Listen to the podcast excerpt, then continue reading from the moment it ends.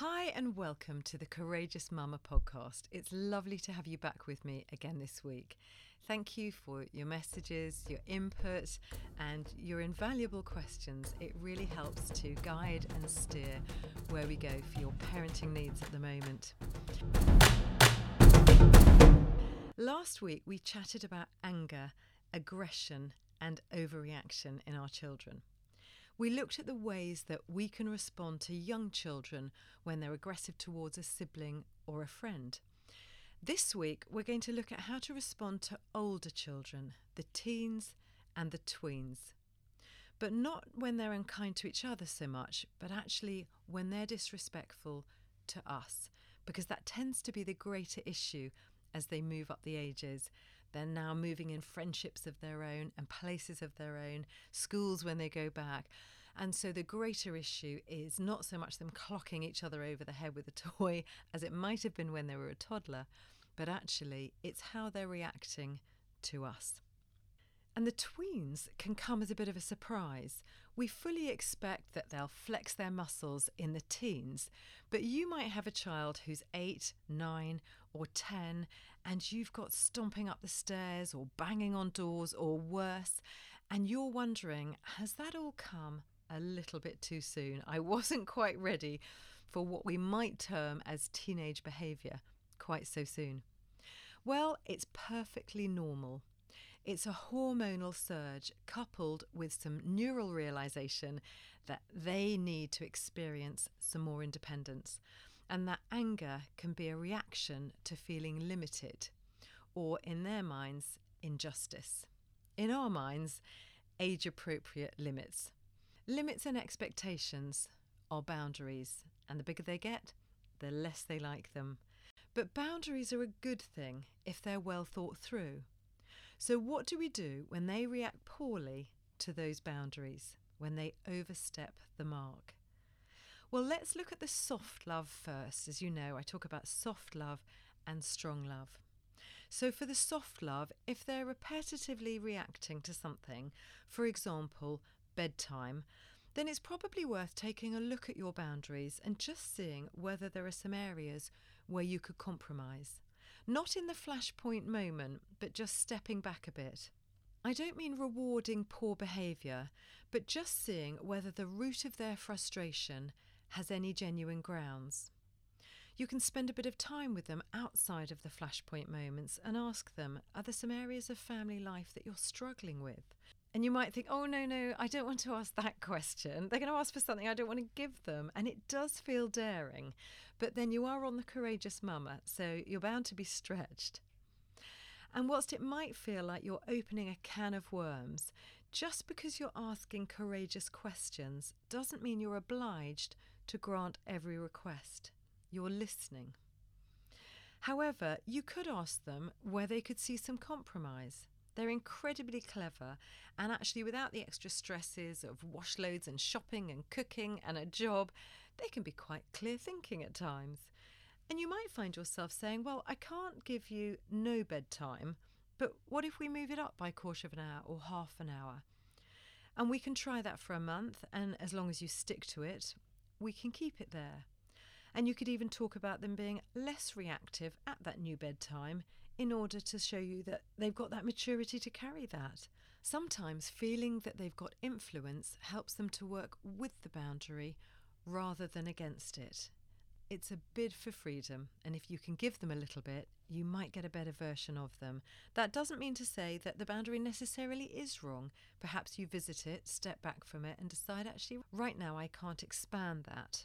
And maybe it's not bedtime, of course. Perhaps it's that they can't go to town on their own, or get a dog, or not tidy their bedroom. But maybe they've got some compromise ideas. I've found over the years that what I think they'll ask and what they actually ask is hugely different. Sometimes they just need a bit of wiggle room. For example, can I do my bedroom by that time or that day rather than this day? In an earlier podcast, podcast four, I talk about empathy. And having these conversations is a great place to keep that poker face and not overreact if they do happen to give you a preposterous suggestion. All negotiations start with a bit of a cheeky bid, don't they? And if they do end up having a good whinge about how awful it feels being in your family, how hemmed in they feel, try to be empathetic. That's their genuine opinion, and you probably remember feeling the same way once. So try to react calmly and objectively to their complaints. These moments are sacred, they're the testing ground. They may not know it, but they're clocking whether you're big enough for their disappointments and their frustrations, or whether you'll just lose your cool completely. And these are the reference points for them to come back to. And remember, when the stakes get bigger later on, can I tell mum or dad? Will they be chill or will they just freak out? And it doesn't mean you can't have feelings about the catastrophes in their lives later on or the difficult things that they're laying on you right now. It just means keep your poker face. I don't mean keep a po face, I just mean don't overreact. Just make space for their feelings first, and that will enable them to trust you. Understanding doesn't mean agreeing, it means understanding. If you can't offer them a compromise now, perhaps you could let them know what your game plan is so that you can give them some sort of hope for the next stage. And if they are stomping upstairs or banging doors, let's remember they haven't got many other options when they're amped up. You and I, we've got gin and tonic, we've got wine, we've got chocolate. Anger, in and of itself, is not a bad emotion. What they do with their anger is the issue. And those two things can get lumped together, and a child can receive the message, You're not allowed to be angry. Well, that's just not possible. It's a healthy human emotion. And if they're not allowed to feel it and express it, it will hide inside them, and they'll need to find a way to soothe it, or it will burst out of them. So give them a valve, allow them to express it, but put boundaries in around how they express it. Give them a pillow to punch or scream into. Buy a punch bag. Acknowledge that sometimes life feels really difficult and that anger doesn't have to stay inside them. Listen without judgment.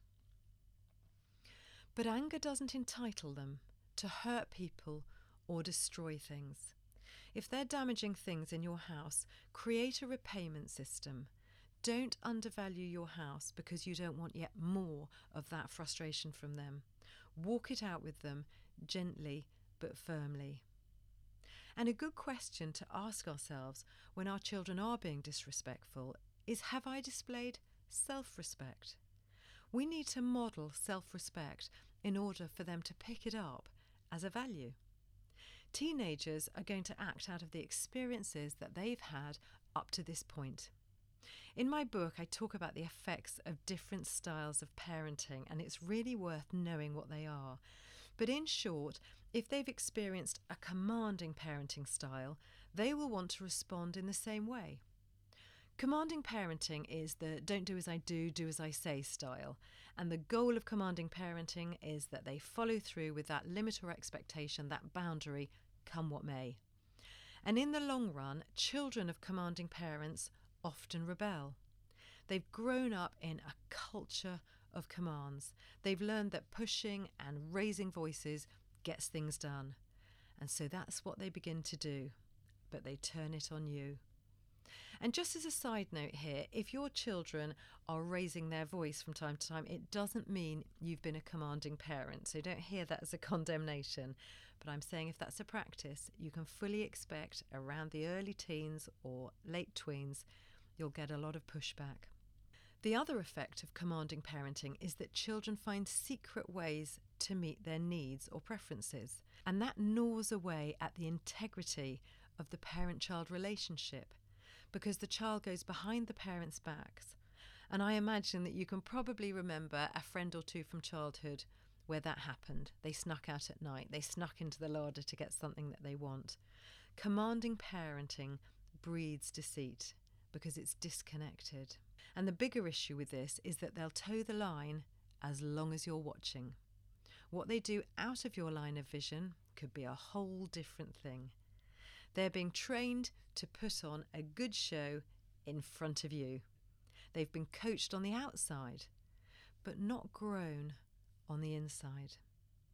The commanding parent isn't modelling self worth. It might look like it, but there's fear in the mix. If you need to raise your voice and be commanding, there's fear. And among other things, that fear might be that gentleness might look like weakness, or a fear that things just won't get done if I don't really press my point home. Another parenting style, completely differently, is where we've allowed the child to become the centre of our world, the king of the home or the queen of the home. And it's so easily done because we just love them so much. But we can quietly be sending the message that they have more value than us. And in devaluing ourselves, we're disrespecting ourselves. And in time, they will too. Are you treating yourself with value? Or are you the on call, meet everyone's needs, never mind about me parent? If you feel like it, then the chances are you might be doing it. And it's easily done because life feels good when our children are happy. And I love happy kids and I love to support them, but there's a gentle line in the sand that can get quite easily erased, and their needs can start to eclipse everything. But then when they get into the teen years, they'll behave out of that perspective. It's all they know. And it's easy then to say, well, they're teenagers. What do you expect? And that's the big question. What do you expect? What did you expect? You might end up with a self fulfilling prophecy. And the world will tell you teens are a nightmare. And you'll lean on that and go, well, it was to be expected but it isn't true. We were so blessed to have some parents around us who'd managed to enjoy the teens. I know my parents loved our teens, so I came to it with an expectation that it was at least possible and made it my business to go and find out from those people how is it possible? What can I put in place to make that a reality? How can I expect something different than what the world is saying? And if you haven't picked up that message, then take it from me. These can be great fun years. They're passion filled and they're explorative and they can be explosive, but the opportunity for connection is not eliminated. Be careful with the messages of the world, they're not always right. So take a look at the level of respect in the home, how you treat yourself, how you make time for your own interests and friends how you speak about yourself. Oh, I'm so silly. Oh, you know, careful about those words over yourself. And how you let your children and others treat you. How you and your partner treat each other. How you treat your parents. How you speak about your parents behind their backs. Raising teens isn't just about the outcome in the big moments, it's about the culture in the home. And in the end, we're still paying the bills and keeping a roof over their heads. So, although we have the same value as them, we are charged with authority. Someone has to run the home, and they're not ready. It isn't their job. We're born to seek leadership. They'll be looking for it. So let's not erode that because we want their favour or we don't dare to say no to them because of the backlash. How we behave toward them sets the culture for the home. So try and keep that volume and tone at the level that you want to hear it back. Strong parenting isn't loud. Gentleness is strength under control. Raising your voice only sends the message you don't need to respond to me until I'm shouting, until I'm raising my voice, until I'm upset. Now, I do want to concede here that we're not going to get it right all of the time. We're human but aiming for a respectful volume means that we'll probably get it right many times and we'll grow in that. And it's difficult to cover all the scenarios, but let's take a few responses that could help us when they're being rude. If they're wanting you to concede to something by being rude, let them know we can chat about this when we're both feeling calm. Don't engage when they're at that level, or soon you'll be there too. One of the helpful one liners that I found from an organisation called Love and Logic was I love you too much to argue about this. And when I say we're both feeling calm, it's because A, it's true, and B, It avoids that accusatory word, you, because they'll really react to that and they'll quickly tell you, I am calm. And if they're being abusive because they're frustrated, you can ask them to leave the room.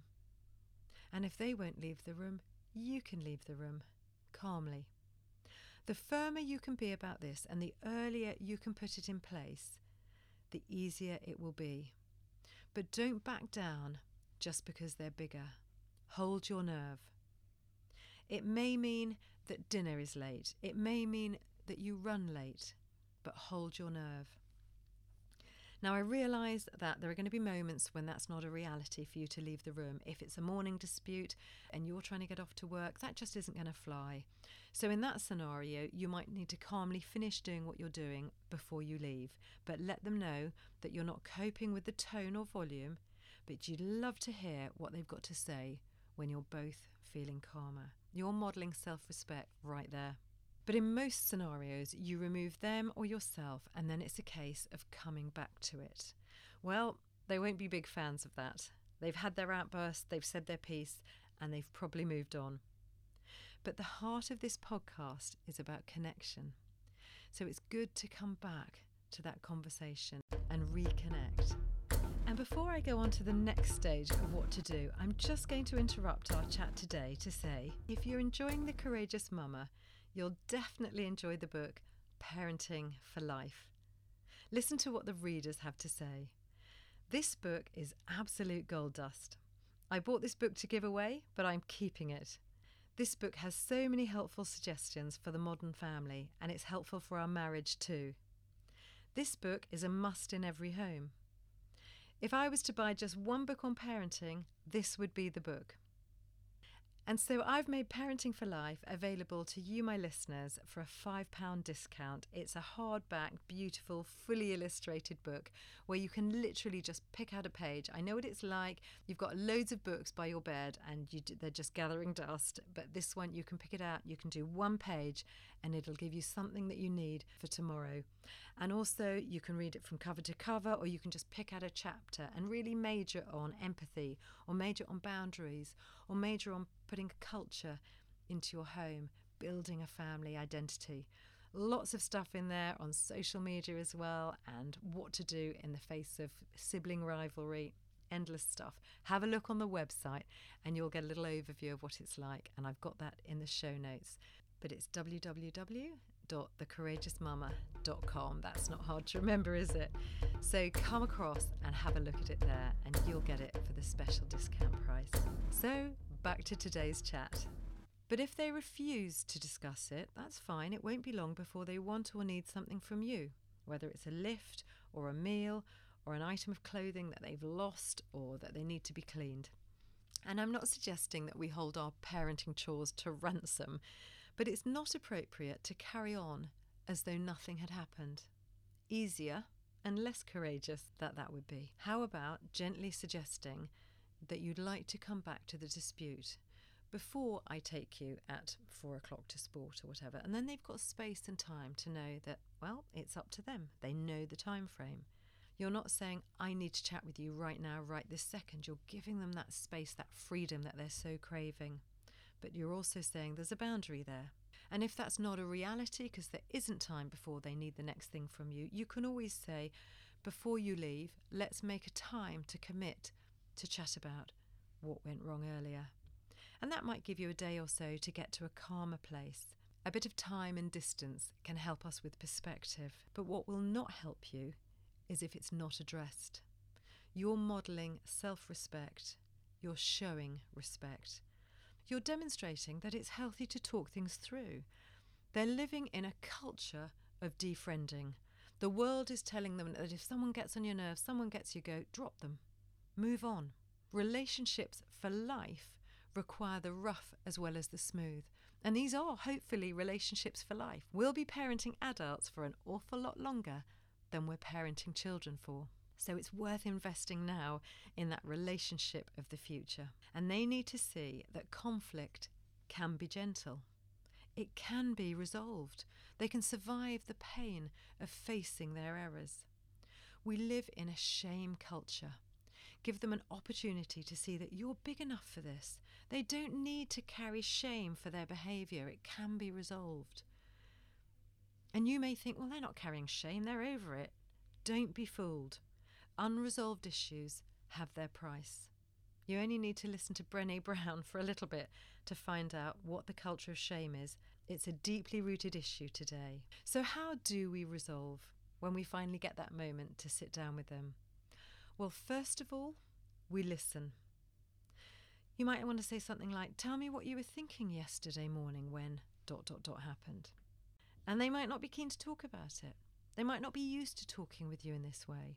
And you might say, No, it, it is, it's hard to talk, but I'd really love to hear what that problem was. Bringing in this culture is difficult at first, but they will build the muscle of restoration and reconciliation when you're patient, when you're unjudging, when you're not going to take them to their friends until we talk. And as they talk, try and make the goal of the conversation understanding rather than getting to an agreement. You may never agree, but you can always understand. In fact, keep that in mind for all your disagreements with anyone, and particularly with your partner. And let your child know that's your game plan. Darling, we might not see this the same way, but it would be good to understand each other. And when you've heard them out, let them know how it felt for you and what behaviour you'll need to see in order to be able to listen to their unmet needs and respond properly in their moments of need. This isn't the moment to give it to them with both barrels. This is just time for you to share what it felt like. It was upsetting to be spoken to in that way. I find it hard to meet your needs when I'm shouted at. Notice there are no yous in that sentence. I find it hard to think when I'm being disrespected. It means I have to postpone my response to your need. And that is all it's all about their unmet need. I need to go out. I need to go out later. I need a later bedtime. I need more money. I need more freedom, less homework, not to have to help around the house, not to do things to your timing. I need to do things on my terms and my timing. Unmet needs. And of course, a reality is it's unmet desires, because we're not really talking about basic needs for survival here, but they do feel like needs to them in the heat of the moment. There are many benefits to this approach. One of them will be that next time they want to flare up at you, they'll think twice about it because they know they're going to have to disseminate it at a later point. And the other benefit is that you can tell them how to behave in those moments when they feel upset or angry or furious, even. Let them know what they can do with all that anger they're allowed to have it. They can punch a pillow or the punch bag. They can go and take a breath outside. They can take a minute. They can come back and let them know what you will respond to. That they can say, I'm feeling really frustrated right now and I'm going to try and get this right, mum, dad. But what I need is this. Can you help me? If you can coach them into knowing what you need in that moment, they'll be far more likely to learn how to behave in order to get things done. And that'll benefit both of you. It doesn't guarantee you'll do things, but it means that you'll be connected in their difficult moments. And now I hear you say, but what about my resolution? I've calmed down, I've removed myself, I've chatted with them, I've restored peace, but the very thing that caused all the grief in the first place is still there the fact that they weren't respecting bedtime or screen time or meal times, whatever kicked it off in the first place. Well, first to say that the aim of this podcast was dealing with the disrespect and their response to anger. So that's what we've majored on. But I hear you. And you want to keep the boundaries in place without being commanding, and you want to be authoritative and gentle. Then I recommend consequences, not punishments, not whipping away their tech, not stopping their allowance for a year, but putting in a well thought through, logical consequence. And they're all laid out in podcast seven. But before I end, it's worth just saying that all of this sits best in the context of having time with that child one on one, outside the conflict moments, outside the house if possible. An intentional time with them about once a month. We used to do 40 minutes once a month just to spend time to invest You're not on the way somewhere. It's not whilst you're doing something, unless it's intentionally going for a walk or going out for a hot chocolate or a Coke or whatever it is. They're at an age where they could convince you that they're not interested. Their friends are far more fun. But take this as fact your love, your attention, and your input fills a longing in them that nobody else can, even if they're not in touch with it. So hang in there, make time, take an interest, and in that space, hold back your advice and just send them the message that your relationship is important. You want to hear about their world. Even if the distractions of their life feel more exciting for a few years, you're staying in there. You're still being you. Soft love, strong love, soft, strong kids. Any questions or feedback or thoughts, I'm easy to find. And as you may know, I see parents on a one to one or two to one basis to chat things through.